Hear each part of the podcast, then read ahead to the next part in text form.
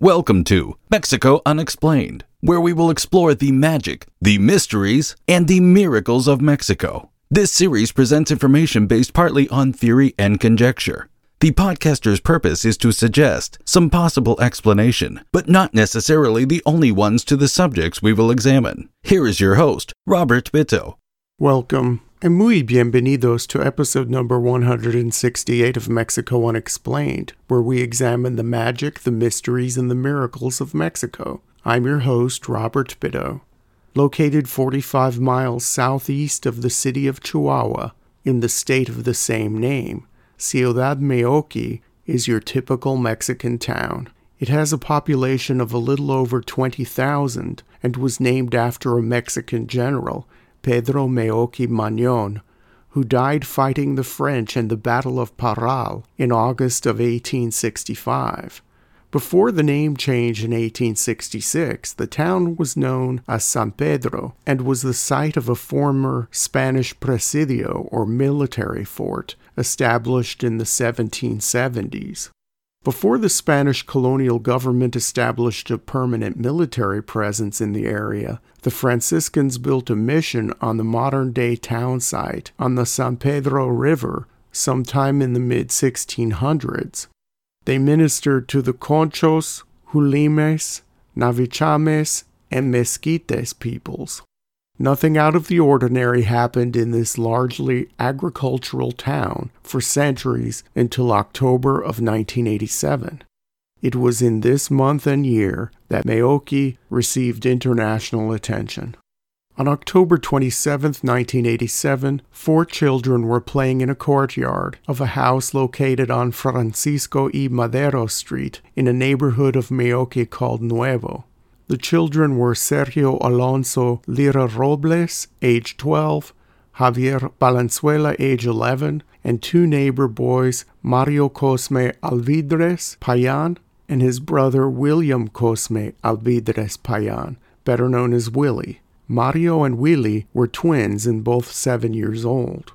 According to their testimony, suddenly that day, a reddish-blue light descended and five small beings appeared. The light induced a state of numbness in the boys. In one account of the incident, the boys tried to run, and one of them fainted. The beings told them not to be afraid, and the boys stopped running. This was the first encounter that children of this town would have with what they thought were monkeys, hence the name of these creatures in the Spanish-language U F O literature, the Monitos de Meoqui, or in English, the little monkeys of Meoqui. Mario and Willie told their parents what had happened by their house about this strange encounter, and the parents didn't believe them, dismissing the story as children having imaginary friends or something else the boys were making up. It was not until other interactions with these beings over the course of a week or so involving other children that the town started to think about this whole thing seriously. Although the beings were initially called monitos, or little monkeys, they were not described by the children as being covered in fur with long arms and an ambling gait. They were more closely fitting to the description of the classic greys of U F O lore. They were the same height of the children, but with spindly arms and legs and skinny bodies. Their heads were large, with large reddish eyes, small noses, and slits for mouths. They lacked ears, and the boys wondered how they could hear them because they obviously understood them when they talked. Some of these small humanoids had patches of closely cropped blonde hair on their heads, but they were otherwise hairless and smooth and pale gray in color. In the ensuing weeks, the boys would draw pictures of these little visitors. Looking at any given drawing, a monito did fit the profile of the classic gray, but with small variations. The creatures also spoke Spanish, but according to the children, their slit mouths barely moved. In perhaps a way to try to get closer to the boys and to gain their trust, these five beings had names, all in Spanish: Hugo, Pancho, Gaspar, Edgar, and Crispin. The boys also noted that the creatures had a hard time moving and walked as if their legs were stiff. The beings also had three fingers and three toes and circular marks on their chests. The drawings of the creatures that the children made eventually hit the local, national, and international press. What were the intentions of these little beings? According to the story, they wanted to come to our world to study it. In one interview, one of the boys also said that one of the creatures had told him, quote, "We like the weather here," end quote. In subsequent encounters, the beings seemed to come out of small, shallow holes in the earth, leading the children to believe that the creatures came from underground instead of from the stars. When the holes opened up, the boys heard murmuring sounds of other beings, as if their new alien friends, Hugo, Pancho, Gaspar, Edgar, and Crispin, were exiting a crowded room and coming into our world.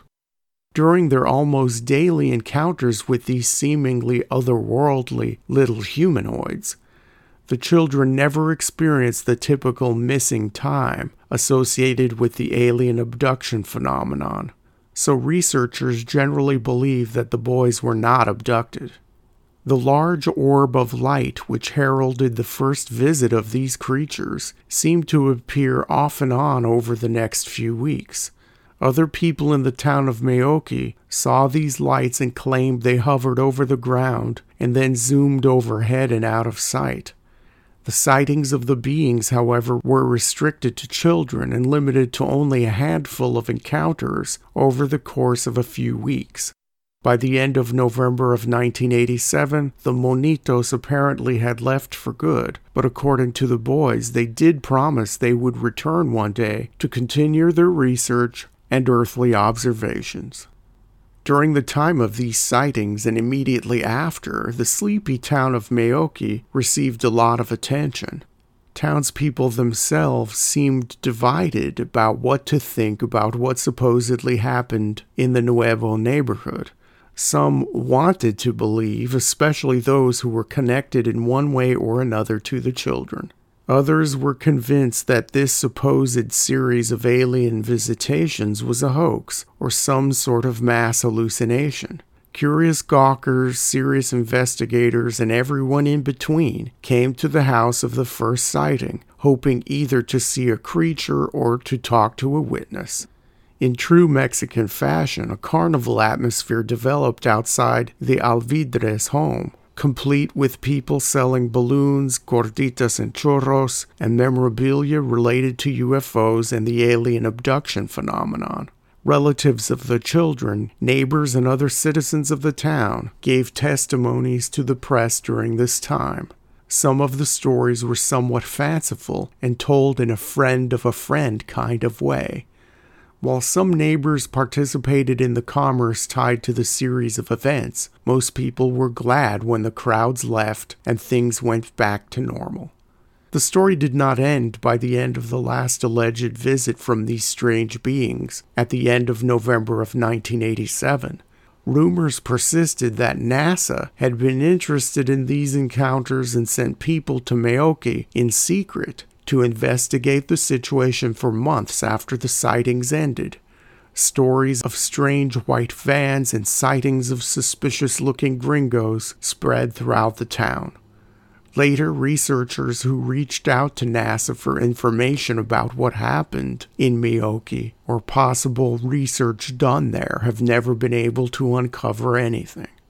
The children who experienced the Monitos de Meoqui are now all adults, except for one.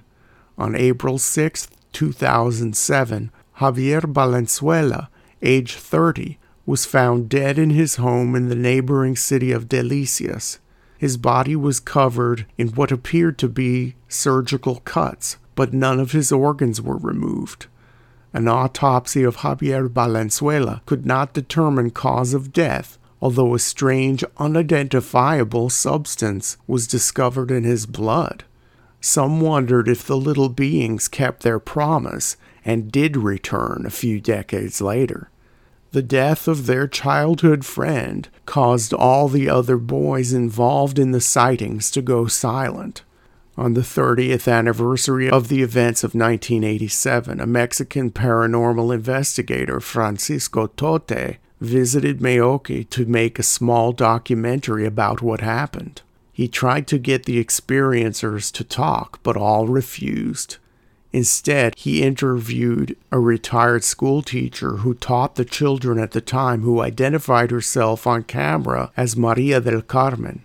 Her testimony mostly focused on the stories she had heard about town, which had already been entered into the general public record.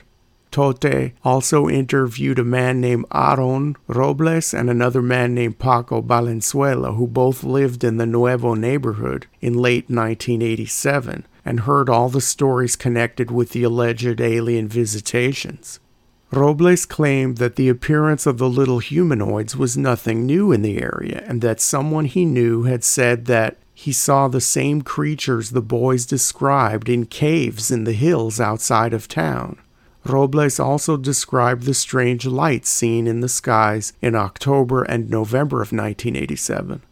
Paco Valenzuela, who was a distant relation of the young man who died of the mysterious cuts, described the general psychological state of the town during the fifteen to twenty days of the strange events. He also assisted the authorities in getting drawings from the young experiencers. The boys were separated and mildly interrogated while they made their drawings. When authorities compared the boys' drawings, they were nearly identical. Francisco Tote wrapped up his little documentary in an interesting way. A song done in the norteño music style of Chihuahua, titled Los Monitos de Meoqui, is set to images related to the events of nineteen eighty-seven. Every year since twenty ten, the town of Meoqui has had an art contest in honor of what happened there. A local manufacturing business called El Diamante supplies the town with dozens of life-size alien figures made of newspaper, fiberglass, and resin to be painted and adorned by prospective artists.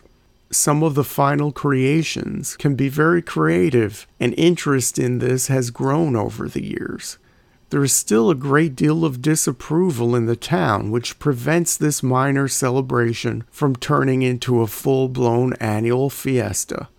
A large amount of people in Meoqui do not want to associate themselves with this bizarre story, and many still cling to the idea that the boys made everything up, and that over time the stories about what happened have morphed and changed and have taken on a life of their own. Some people want Meoqui to fall off the radar and remain a small, peaceful town, as it was before these alleged encounters.